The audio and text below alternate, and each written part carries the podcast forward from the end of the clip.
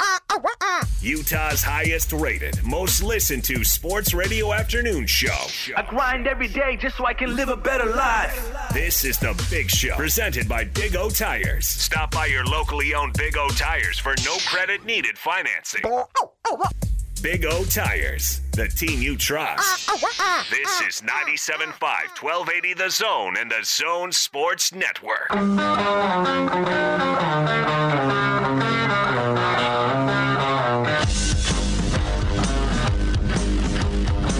This is The Big Show with Gordon Monson and Jake Scott, presented by Big O Tires. Stop by your locally owned Big O Tires for no credit needed financing and the best prices on tires. Big O Tires, the team you trust. This is 97.5, 1280 The Zone and The Zone Sports Network.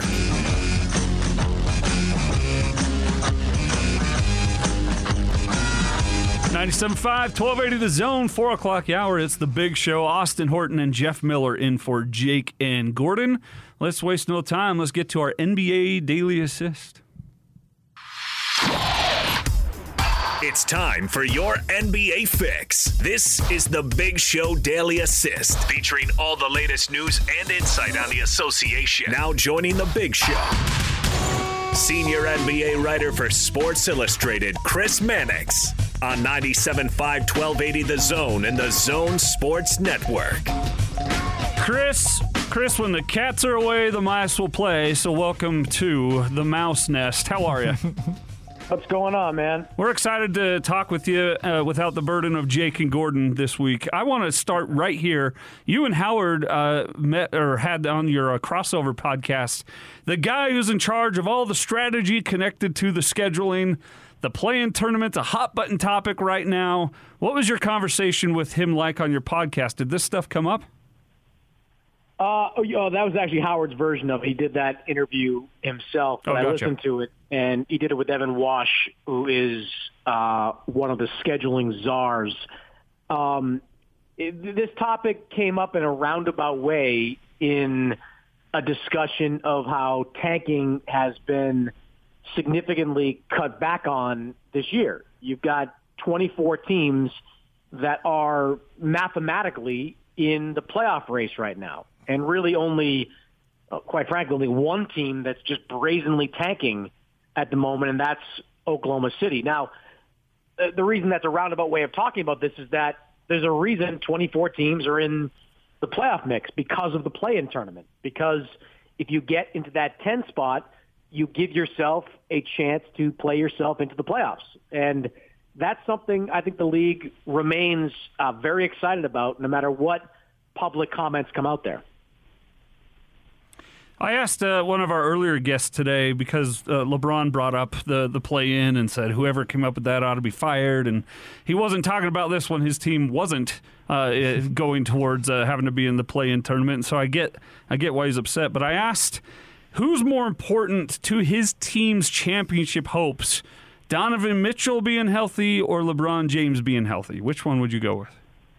Oh, I mean, God, it's six and one, half dozen the other. I mean, neither team wins without the, that respective player. Um, yeah, I, I don't know. I mean, I, I, I wouldn't put any money on either team getting out of the first round without uh, that player. They're that important. I would probably say Mitchell is a little bit more important because actually, you know, the Lakers could be competitive in the first round if Davis is healthy, if Dennis Schroeder is healthy and playing. I mean, there's there's some pathways there. Without Mitchell, uh, you know, you guys have seen Clarkson, who I think a lot of people probably thought was going to be a reasonable facsimile for Mitchell coming in, hasn't really been that guy uh, since he's been out with that injury. So I'd probably say Mitchell is a little bit more important, but neither team is going anywhere. And you know, to the, to the point about the play-in game, like we've heard two teams gripe about it. They have been the Lakers and LeBron and Dallas and Luka Doncic. Mm. And both those teams are in the mix, or at that time were in the mix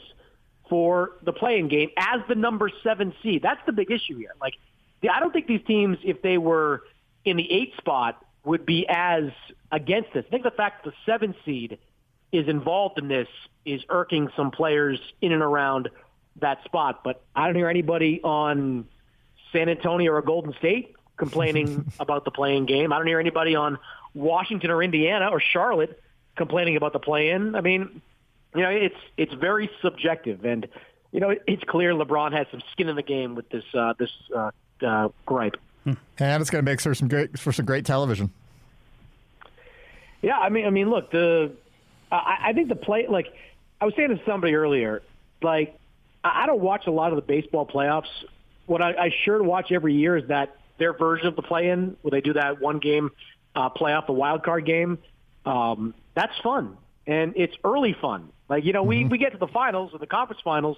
You know, we know that's compelling television, but the first and second round of the playoffs, oftentimes they can be boring. Uh, this brings a level of excitement uh, to the first round of the postseason that we haven't seen before. And as I said earlier, like the fact that so many teams are in this mix, that makes the regular season more compelling. I mean, that, that makes these games that we're watching, you know, featuring the Wizards and the Pacers and other teams, uh, actually meaningful games. I mean, I- look, put it this way: if the Wizards didn't have the play-in tournament, you think they'd be playing as hard as they are right now? You think we wouldn't see Bradley Beal shut down or you know somebody else shut down? I mean, that's just you know they, they have an outside shot of getting into the playoffs and they're taking advantage of it, and that's why I think not only is the play-in tournament good now. I think some version of it will be around for a very long time. And so th- those nines and tens love it. Oh, The sevens and eights are like, ah, What Yeah, modifi- nines and tens love it. Like eleven and twelve probably love it. You know, teams that like I this. There's probably half a dozen teams in, the, in both conferences that that think it's it's valuable. I, I just, uh, you know, the, the the the positives just far outweigh the negative when it comes to the play-in. What kind of uh, modifications do you think will happen to the playoff stuff next year? I, I don't think seven will be involved ever again, and that might, you know, codify some of the the, the people having issues uh, there. Um, I, I think uh, I, I think you'll see eight and nine involved in a play-in, much like it was last year in the playoffs, and I do think there might even be a stipulation that the nine seed has to be within, say, three games of the eight seed. I don't think the NBA wants a scenario where the eight seed is seven games up on the nine seed, and you know, just because the eight seed has a bad, has one injury or mild injury, uh, they get knocked out of the playoffs. That, that's not what the NBA is trying to do. They're not trying to to water down the regular season or to minimize the value of the regular season. But if they're a couple of games between eight and nine, why not have a play-in game to to decide who who gets to go to the playoffs? There was a time not too long ago that I was saying the Portland Trailblazers might be a big, big problem in the playoffs, and it was right after the trade for uh, for uh, Powell that I that I said this, and then they kind of faded for a bit. But I saw you tweeting about the road trip recently for the Portland Trailblazers. You feel like they are coming back around to life? Well, they're four and zero on this trip going into the game tonight against Atlanta. They beat some good teams. They've had uh, a touch of luck along the way. The Pacers were banged up. The Nets uh, were without Kevin Durant, so they, they you know they, they took the schedule as it was. But I mean, this was a team before this six game road trip started that looked like they were dead in the water. I mean, they were just getting hammered uh, on their home floor. I think Memphis beat them two games in a row in Portland before the road trip starts. And, you know, whatever happened on this trip, and look, sometimes going on the road can galvanize a team. It can bring them together and make them realize that it's us against the world and in situations like this. And that appears to be uh, some of what it's done uh, for Portland. Uh, you can see Damian Lillard starting to move a little bit better. His injury issues have been an ongoing problem for Portland. Uh, C.J. McCollum played great against Boston last night. Uh, I, you know, look, I, I'm not ready to buy stock in the Blazers as a potential first round, you know, playoff upset at this point, but uh, they are certainly showing more signs of life than I thought of maybe a week ago. So, of those three teams that are still stuck at that 36 and 28, the Dallas, Dallas, LA, and Portland, which team would you want to face in the playoffs? Uh, I mean, probably Portland, but it's a coin flip really between Portland and Dallas. Nobody wants to play the Lakers. Like No. no, matter what Yeah. they're they're doing now, nobody wants to touch the Lakers. I mean, I, I think both Dallas and Portland um, uh, have their strengths and weaknesses. Dallas, obviously, the Doncic Porzingis combination is excellent. The backcourt in Portland, I probably lean towards Portland because their defense is just atrocious. Um, they, they don't defend anybody, and that, that's that's been part of their problem all season long. So I don't see that improving dramatically by the time the the playoffs rolled around. But you know, you go up against Portland, you got to you know brace yourself for Damian Lillard and C.J. McCollum going for 50 plus uh, between them, and, and and watch out for that. So I, I think that both those teams have have certain strengths. I'll challenge you just a little. You say no one wants to play the Lakers, regardless of what they're doing now. If LeBron is this LeBron, if it's this injured LeBron, does that change it at all, though? Well, I mean, if he's injured, yes, but like you know, betting against LeBron is like anticipating Charlie Brown to kick the football. Like it doesn't, it, it, doesn't work. Like I mean, I've done it like for years. When he was in the Eastern Conference, I was like, all right, yeah, but this is Boston's year and Atlanta's deep and Milwaukee's deep. like every year we bet against LeBron doing something great, and he goes out and does something great. What is the definition of insanity? What doing the same thing over and over again mm. and expecting the same result? Like maybe we should stop betting against LeBron James uh, in the playoffs. Now, there are obvious warning signs here. I mean, the, the ankle injury, uh, the longest stretch he sat out for an injury in his career, that's new. Uh, him saying that he's uh, never going to be 100% again, that's new. Uh, Dennis Schroeder, who I, I cannot believe, like, uh, this, this is a separate conversation, but with the vaccine available right now, I mean, the, a guy going out for 14 days in, in the COVID protocols, that's just, that, that's, I don't know what the word is for that, but it's, it's too bad for sure. Uh, but losing him is a backbreaker. I mean, it, they were 0 4 when Schroeder was out uh, back in February, March, uh, and losing him for that long, and then potentially have to reintegrate him. I mean, look, you know, Utah's been been like you know, Utah as much as any team in the league has been as diligent about the COVID protocols uh, as any team. They they have been great. They have they have. I mean, part of Quin Snyder's mantra. You guys have heard this, like attack attack the uh, attack COVID, basically. Like let's attack this, and let's make sure we are as protected as any team in the league. But got teams that are affected by it. I mean, I, you see Jayson Tatum in Boston. Evan Fournier said something yesterday like, you know, if you catch COVID, like uh, sometimes there are long-term effects, and, you, and you're still dealing with stuff. And I don't know when Dennis Schroeder is going to be right again. Will he? He's out for 10 to 14 days. Will be out even longer. And if he is, that's a body blow for the mm-hmm. Lakers. So I, I think that you know, you know, obviously there are some variables here with the Lakers that we, we need to account for, but I'm just I'm done betting against LeBron. I'm I'm done thinking he can't do something because every time I think that he goes and does it. Do you um, do you anticipate some creative scheduling and creative play by those top four teams to try and avoid the Lakers? I, I mean, maybe in the last couple of games. I don't know what the upside is now. I mean, I read some stuff after the Jazz Suns game, like was Utah throwing that game. I, I don't know if I. Uh, that, that to me doesn't I don't know what the what that's all about. Like that, it's just too early for that. I mean, mm-hmm. you mentioned the teams that are bunched together, four, five, or five, six, and seven. Like, yeah, that can change in a week. You know, you could have you know the Clippers drop down. I mean, well, probably not the Clippers, yeah, but you could. So have, those last the, uh, those last couple of games of the year you worry about when you can really try yeah, and I mean, maybe I, I piece that last, together. Yeah, I think the last couple of games you could see some some creative lineups from teams. You could see some some benchings and and things like that designed to to take a loss. I just think it's too early to do that now. You just don't know. I mean, the Lakers could fall to to six, and then you want to be the number one seed because you would avoid the Lakers yep. potentially until the conference finals. So I think that's that to me is a bit of a stretch that that teams should be uh, jockeying for position right now. So who do you think ends up with the one seed?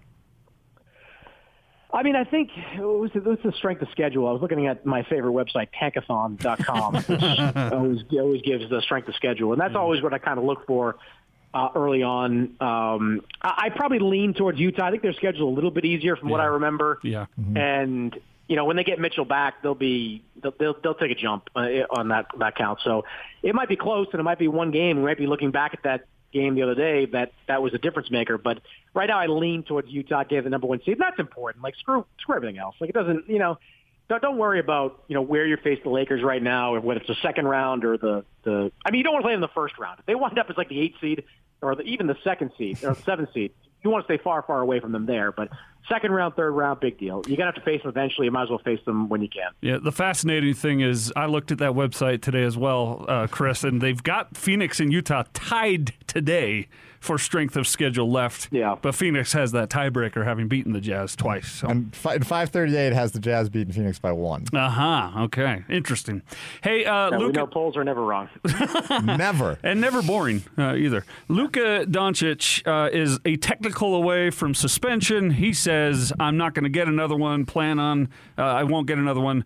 What is the Chris Mannix odds that Luka Doncic gets to the playoffs without a one game suspension? I think, I think he's he's got a decent chance of getting that suspension. He's really going to have to buckle down.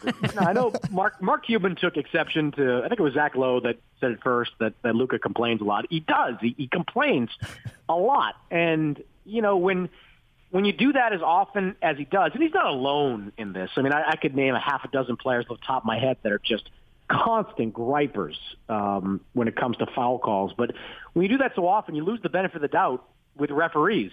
I mean, you if you just if you that demonstrative and you start using like hand motions will be automatic technical, you're always going to get one if you if you wave your hand at a referee. But even if you're just talking and, and yelling and, and coming down the floor, the referee's going to call something. So I, I just based on history this season, I think he's going to get that that that technical, and, and we may see Luka Doncic suspended for a game. Hmm. Uh, finally, Chris, I want to ask you the Jazz and winning the Western Conference Finals, focusing on just the Jazz. Hmm. Given, let's say that we've given them perfect health to start the playoffs. What is the one thing standing between Utah and a Western Conference Finals uh, uh, appearance in the NBA Finals? I should say. You know, we can go back down the rabbit hole of can Donovan Mitchell succeed in a big role? Um, who is going to be that secondary scorer? Uh, those are all key variables. To me, like I'm watching what Clarkson's doing, and you know he's opened up the six man of the year race by not playing that well. Like I mean, he, he if it's Jordan Clarkson we saw in the first half of the season where he looked like a runaway winner for six man. Uh, that's going to be important because you know when the Jazz go to the bench, he is the bench. I mean, I know Joe Ingles is is having a great season, uh, but when it comes to like individual scoring, like Clarkson's the guy that creates shots, and they need him to be uh, efficient. They need him to be a, a, a potent scorer. And right now, I don't know. I mean, I'm just I'm just sort of speculating at this point, but like he he looks kind of he looks like a step slow, sluggish. Something's going on with him out there that he's not been the same player that I watched in December, January, and February. And they need that guy in the playoffs. If that guy shows up, I think the Jazz have a great chance of getting to the finals with all the other things included. Uh, but if Clarkson is kind of this version of himself, and, and and you're not getting the A level guy that we saw in the first half of the season, uh, that that's going to be something they're going to have to. That, that's going to be a hole they're going to have to fill. And and internally, I don't know if they have the horses to do it. So going off that same comment with the shooting of Clarkson, how important that is. Do you, with the Jazz obviously having one of the best three point shooting years ever, do you worry about bad shooting nights for the Jazz in the playoffs, or do you think their defense can overcome it? No, you, you worry about bad shooting nights because, I mean, I I talked to a bunch of players in the last month, and it's pretty clear they don't give a damn when in the shot clock they shoot. Like they're just going to keep throwing them up there as early and often as possible. It's just part of their game plan. And yeah, in the playoffs, possessions become more valuable. There's that's there's a history of that. And if you wind up having a, a night where you're shooting, you know, 43 pointers and you're doing it at a sub 30% rate, that's put a lot of pressure on your defense. It's a big time problem. So yeah, it's you know their defense is excellent. Rudy Gobert is, in my mind, the defensive player of the year, and, and certainly, as as someone in the Jazz organization told me, a, a walking top 10 defense. Uh, but there's only so much he you know he can take if you're always kind of de- defending in transition and and not able to to set your defense on in the half court. Uh, you've got to shoot a, a reasonably high percentage to have all those threes uh, become effective. Golden State was able to do it uh, for so many years because they had a lot of effective three-point shooters, led by Curry and by Klay Thompson. Then Durant comes on board. You've got to be efficient if you're Utah and you want to be this three-point bombing team. Quick uh, correction and retraction before we let you go, Chris. Uh, I was looking at the Tankathon draft lottery rankings. The Jazz ha- do have a, a, much easier schedule left than the Phoenix Suns, so don't go on another show yeah, and say, "Oh, they're tied." so I was wrong. you're, you're, oh, no, no problem. I was, I was not going to repeat your information. That's always a good idea. yeah, that, make sure you double check Austin always. Um, question is, has major implications for the Jazz in the offseason as far as their financial picture. Do you think this injury costs Mitchell an All NBA spot? Oh, good question. Um, I don't know. Probably, probably. I would have to say, and. I was having this conversation with someone that knows Mitchell recently, not about like the financial aspect of it, but you know where does he belong in the All NBA list? And this was pre-injury. At the time, I said to this person, I was like, "Look, I, I think Donovan Mitchell is top five MVP. If he's top five MVP, then he's got to be first team All NBA. Now, obviously, he's out of the MVP equation with the time he's missed uh, with injury. Uh, but is he out of the All NBA first, second, or third team? I, I don't, it's going to be really close. Like you can make a list right now of six guys you'd probably put ahead of him. Um, does that hold up to the end of the season? I mean, how long is Mitchell out? I mean, honestly, these last what is it, nine, eight, nine games that are left in the year, uh, if he, how many he plays in, how well he plays, that could really go a long way towards, and how well the team plays. Like if the Jazz get the number one seed and Mitchell closes the season strong, that's going to be a, a push in his direction. If they, you know, scuffle and finish behind Phoenix and closer to Denver and and uh, and to the Clippers, um, you know, that's not going to work out well for him either. But yeah, it, it's it's going to be tough. It's as deep as they get at the All NBA at the guard spot uh, for All NBA spots. But I mean, look, everybody else's injuries too. Like James Harden was another guy looked like an MVP lock, you know, a month ago, and or at least yep. an MVP front runner a month ago, and now he's you know out of the lineup for as long as he's been, and I'm not sure where I put him in the All NBA spot because he has to own you know the complete nonsense that happened the first two weeks in Utah or in uh, Houston rather.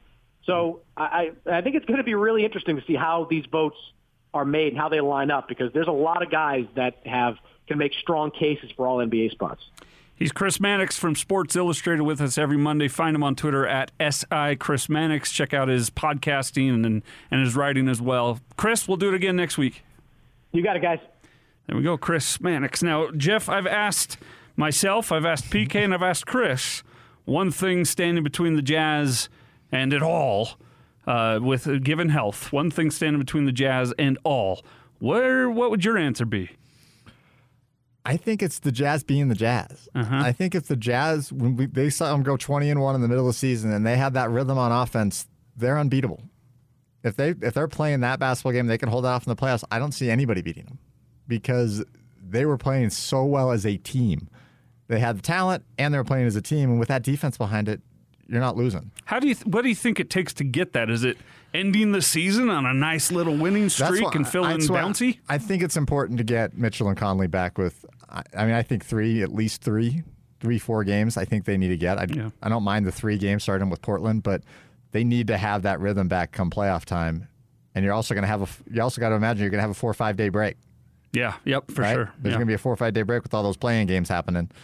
So, I mean, I think they're going to beat themselves, but the other thing is there's just so many good teams in the NBA. It's crazy. It's just crazy. I mean, you look at one through eight, one through ten in the Western Conference, and I don't want to want to play any of them. You can make an argument. you wouldn't want to play any all of them. Every yes. one of those teams, you can make an argument that maybe not, not to Mem- win at all, but maybe to, not Memphis. Well, I don't think Memphis could get to the conference finals. I think they're the only one of the ten that I, I mean, as a avoid them in the first round. Yeah, team. yeah. But you can make them. an argument. You can definitely make an argument on that, and I don't know getting Golden State in the first round, that would be a scary matchup. Blech. No, I don't like you. it. I don't like it because Curry can get hot, and Curry gets hot, it's tough.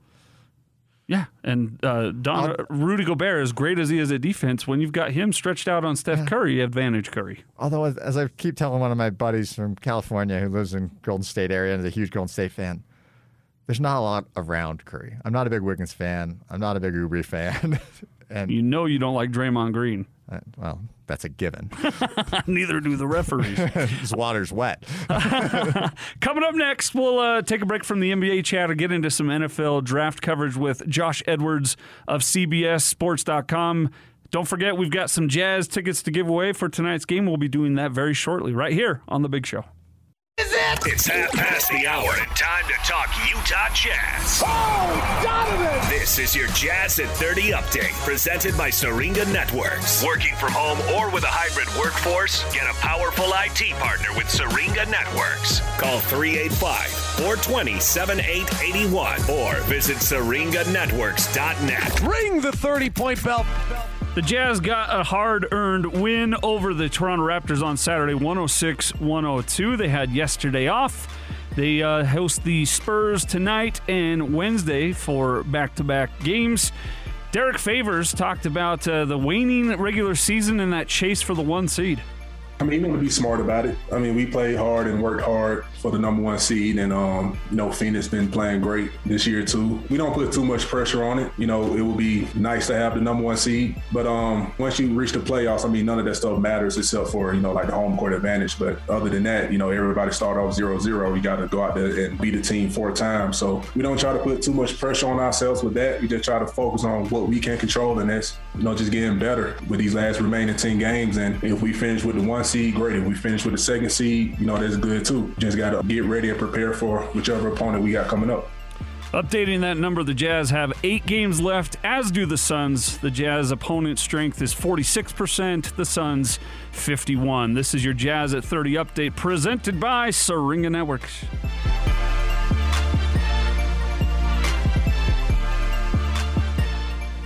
Can't stop me now. This is The Big Show with Gordon Monson and Jake Scott. Presented by Big O Tires. Stop by your locally owned Big O Tires, the team you trust. This is 97.5, 1280 The Zone and The Zone Sports Network. Network. Network. Network.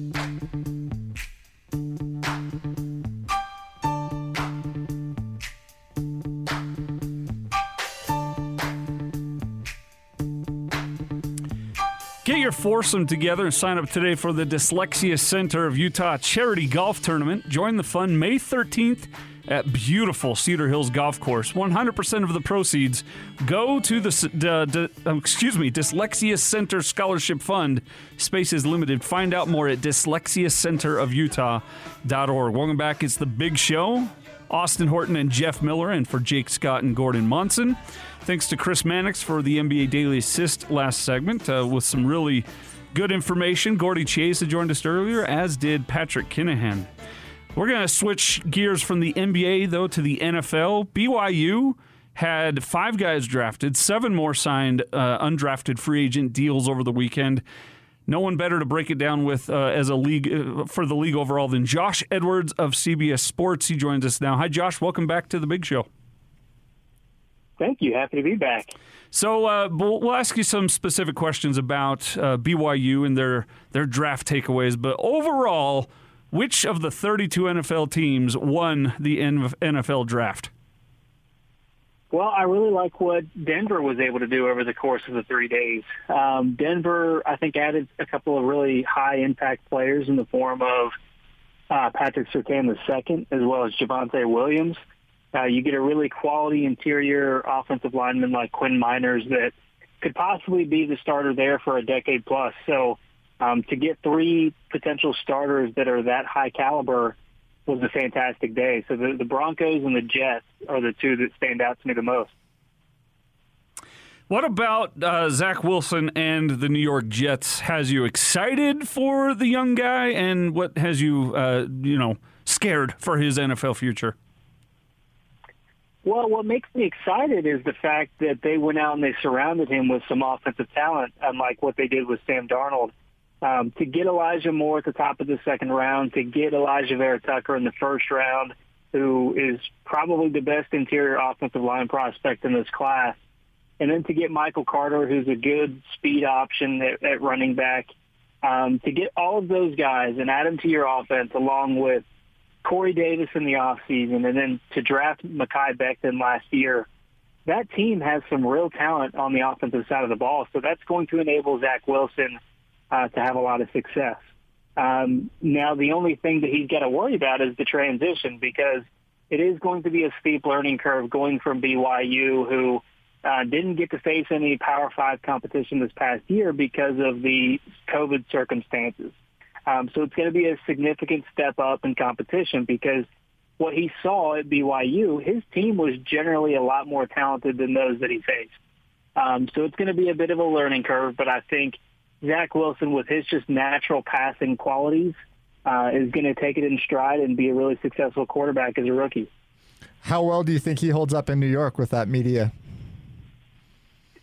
Well, I'll, I'll say that media will take a beating on, uh, will give a beating to anybody. So it, it's tough to say that anybody is, uh, pr- uh, you know, immune to the criticism of that New York media. But I think he'll handle it fine. I don't think that um, it's not like you know he's this country boy going into the Big Apple, uh, you know, walking into a lion's den, so to speak. I think he'll be fine. Just um, you know, with his background, with his confidence, everything, everything about him. Which of the NFL teams uh, really stubbed their toe in this draft? Who who made the moves that you uh, raised the most eyebrows at? Well, I would say it's it's probably Pittsburgh, um, just because I have a fundamental dis- uh, disagreement with their approach in the first round. Um, they wanted to fix their running game, and to them, the way to do that was to get Najee Harris, the running back from Alabama, uh, to supplement that unit. To me, you have to you have to fortify your offensive line before you can worry about plugging a running back that's going to have success. Um, you lose Maurkice Pouncey, their starting center in the offseason. You lose Alejandro Villanueva, starting left tackle, who, although he didn't have a great 2020, um, is still a quality player and has been very productive for them over the years. So you're losing a couple of pieces, and you already had a hole at right tackle. So um, the fact that they really did not use their early draft capital to go out and upgrade those those positions um, I think it's going to be really difficult for Najee Harris to go in there and have the kind of impact that maybe the front office and the fan base expect him to. Um, how do you feel about Trey Lance going to the Niners? Do you think he's going to go in there right off the bat and get the start, or do you think he's going to get a soft start and get Garoppolo out there still? It could be a soft start. I think um, there's certainly a chance that he's the week one starter, but I think of all the quarterbacks in this class, he's probably the most well equipped to sit and, and learn behind Jimmy Garoppolo a little bit. Um, I think Jimmy Garoppolo is probably the best second option that any of the teams that took a quarterback has. Um, although I don't think they're going to be able to keep him on the bench long because there's already conversations that maybe they were trying to move Jimmy Garoppolo this past weekend, which is not exactly a vote of confidence. So um, it kind of suggests that they were fine that he was not going to be on the roster for this upcoming season. And that leads me to believe that they think Trey Lance can come in and compete early. So um, Trey Lance is a guy that they identified as being this dual threat quarterback that's going to give Kyle Shanahan a little bit of a different element to that offense that they've been lacking. Because quite frankly, they lost two Super Bowls with Matt Ryan and Jimmy Garoppolo. So I think in his mind, it was probably time to shake that up a little bit. Talking NFL and NFL draft with Josh Edwards of CBS. Follow him at Edwards CBS on Twitter overall, how did how did you like the NFL draft's uh, presentation? Uh, how did you like how the the uh, different picks uh, handled their their 15 seconds of fame? What about Roger Goodell? Did you like or dislike? Tell me overall this year's NFL draft. What did you like about it? Yeah, I'll say it was you know as close to a sense of normalcy as we've seen for the better part of a year um, you know, to go through what everybody went through in 2020 with COVID and um, Roger Goodell having to announce picks from his basement and then having no preseason and just just a totally unorthodox NFL offseason. So to be able to have fans in attendance, um, I know was largely you know leaning heavily towards Cleveland, the the local fans, obviously because they didn't have to travel as far. Um, most fans probably were not as comfortable traveling this year. So as much as it was local Cleveland fans, the fact that there were fans in attendance after really not seeing many in attendance at NFL games this past year, it was good to see that. It was good to get back to a sense of normalcy to, um, you know, maybe inspire some confidence that things are going to be looking up over the next year. So I was excited to see that.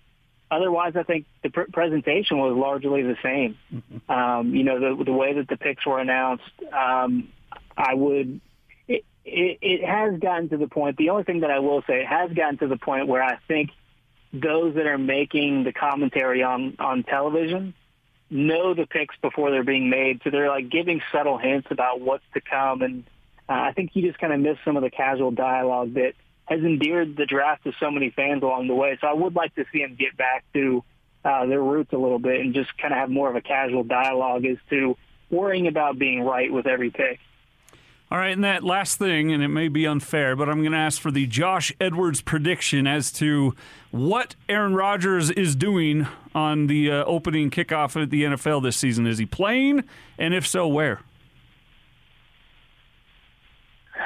Man, I keep getting asked that question, and, and I have no more of an answer than I have for any of the other ones because it really is such an interesting situation. I mean, this was presented to everybody Thursday night, the first night of the draft, and – um, I kept being asked, you know, could we see an Aaron Rodgers trade? And simply put, no, not at the time, because as quickly as that situation would have to come together, uh, it was just very unlikely. So now that the draft is over, there's really no rush for any kind of a trade to come together because it's not like these teams that possibly um, give up the draft capital to Green Bay are going to be able to give them anything of substance for the coming season. So I don't think there's any rush at this point in time.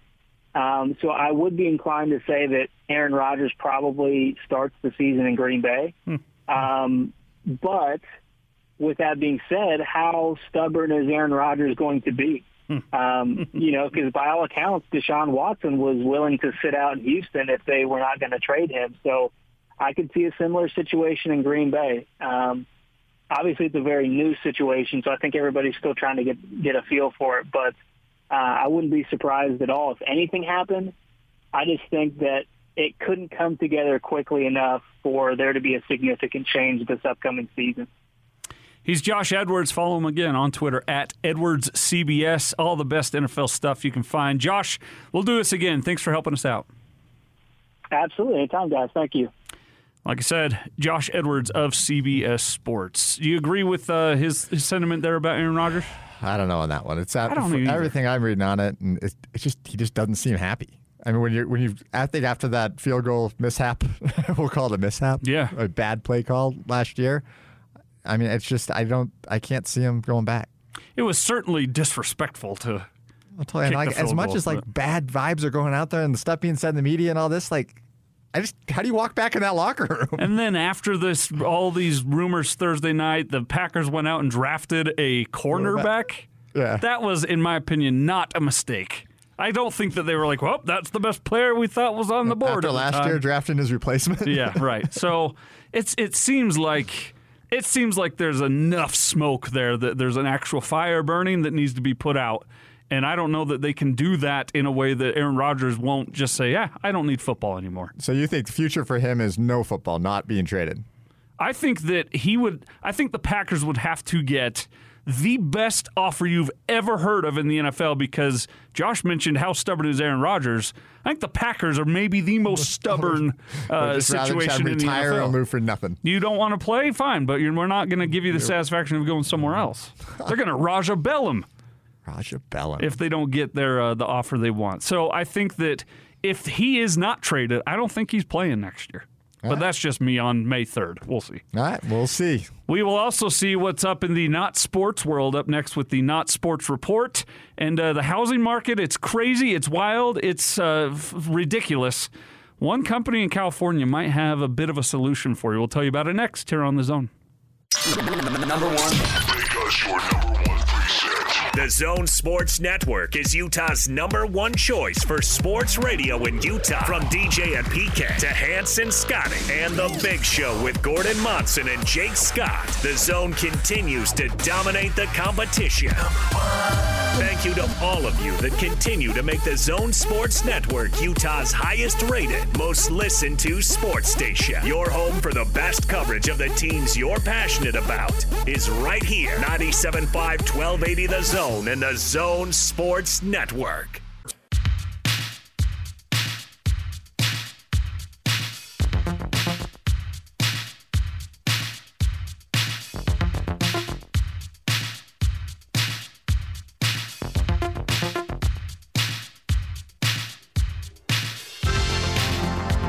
It is time for the Not Sports Report right here on the Zone Sports Network, brought to you by the LH or excuse me LHM Used Car Supermarket. Over 1,000 used vehicles in inventory. Shop online at lhmusedcars.com. It's also time to get a winner for the Chevy Strong Play of the Game. Be caller 12 right now at 855-340-ZONE and correctly identify the Chevy Strong Play of the Game as announced by DJ and PK this morning at 850. You'll win a Zone prize pack. It's the Chevy Strong Play of the Game brought to you by your Rocky Mountain Chevy dealers on 97.5, 1280 The Zone and the Zone Sports Network. Not Sports Report uh, is usually the time that Gordon Monson is here to tell us who died, who's dying, who, what disease we're all going to get tomorrow. Really exciting, happy stuff. Yeah, he's a, a, a ray dad. of sunshine. Gordon Monson is. Uh, I like Scott uh, Scott Garrard when he invented this segment. It was more about interesting non-sport stories, Cool new stuff. pop culture, Yeah. movies, that sort of thing. Positive by, things. By the way, the movie zone turned five last week. Congratulations. Pretty cool. Pretty cool. Uh, but, you know, everybody out there is either relishing in the fact that their home value has skyrocketed or they're uh, very mad that they can't get into an affordable house. Yeah, that's pretty much the two options. That's what's going on right now. Well, a uh, company in, of all places, California, thinks they may have solved the housing crisis and that it's not too far away from being an actual thing because they've already started to do this. This is a company called Mighty Buildings and the Palari Group. They are just about to open a brand new, first ever 3D printed housing community right there in Oakland, California. Uh, they it's there's a picture here of it. They're prefab homes, obviously. They are very uh, futuristic looking, very plain looking. They're just rectangles. They have solar panels on the roof, and every bit of the home is printed using a 3D printer. Now, uh, my question for you, Jeff Miller, is would you be comfortable moving into a 3D printed home in uh, this part of the, the country, in Oakland, California? Is that, meaning taking into account weather and climate and things like that, is that something that you might be comfortable doing if you were in the market for a home? Yeah, I mean, it, especially in California. I mean, with the price of houses, if you can get a house at a reasonable cost in the state of California, and to do it like this in a zero waste fashion, it's solar and high tech, and I mean, they're talking about like wellness lighting and really cool features inside it. Like, I, I'm I'm down. They say that they're eliminating about 99% of the waste that normally accumulates during a what they call typical stick So, build. Yeah, I wonder if they're building with like bringing actually bringing the 3D equipment on site and building on site. Uh, they are. So it's Yeah. all on site 3D construction. That's pretty cool. And able to, Yeah. I think it says they're able to do it for 40% less. Yeah, like cost-wise? this home uh, in California is starting. Now, this is California. Remember, is starting at five hundred ninety-five thousand dollars. In California, that's a very good bargain. Now, I think it's a two-bedroom, one and a half bath. I think is what. It, let's see. They are this. They will feature 15 three bedrooms and two bathroom homes. So 30 homes, half of them three bedroom, the other half two. Uh, or excuse me, I'm reading this wrong altogether. 15 homes, three bedrooms, two bath, starting at 595. And they have swimming pools. Not for each home? Yeah, it says 10,000 square foot lot, right? Oh, it does. Yeah. yeah. It's a swimming pool and a deck. Wow. Uh, And it's solar, so you're probably not paying anything for power later on. Like, it seems like a pretty good deal in California. so here's my worry about It's it. getting to be a pretty good deal in Salt Lake, too. It is actually. Yeah, we're almost there. Uh, my worry about it, Jeff, is slumlords moving in, buying all these up, and the problem just keeps exacerbating on itself. That's the problem with Iran. There's a there are communities that have done a good job controlling some of their housing prices. One of them in our own neck of the woods is Summit County. I don't know if you're aware, but what Summit County does on a lot of their housing to try and create affordable housing for the people who work up there, like the Ivory development they did up there, a certain percentage had to be controlled. So what did they do is they do it's deed restricted on how much you can make reselling it.